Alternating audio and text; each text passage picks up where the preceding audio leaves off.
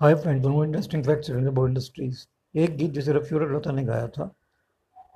गीत के बोल, एक महल हो सपनों का, एक महल हो सपनों का, फूलों भरा आँगन हो और साथ हो अपनों का।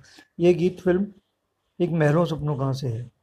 इस गीत को पहले किशोर दा ने गाया था।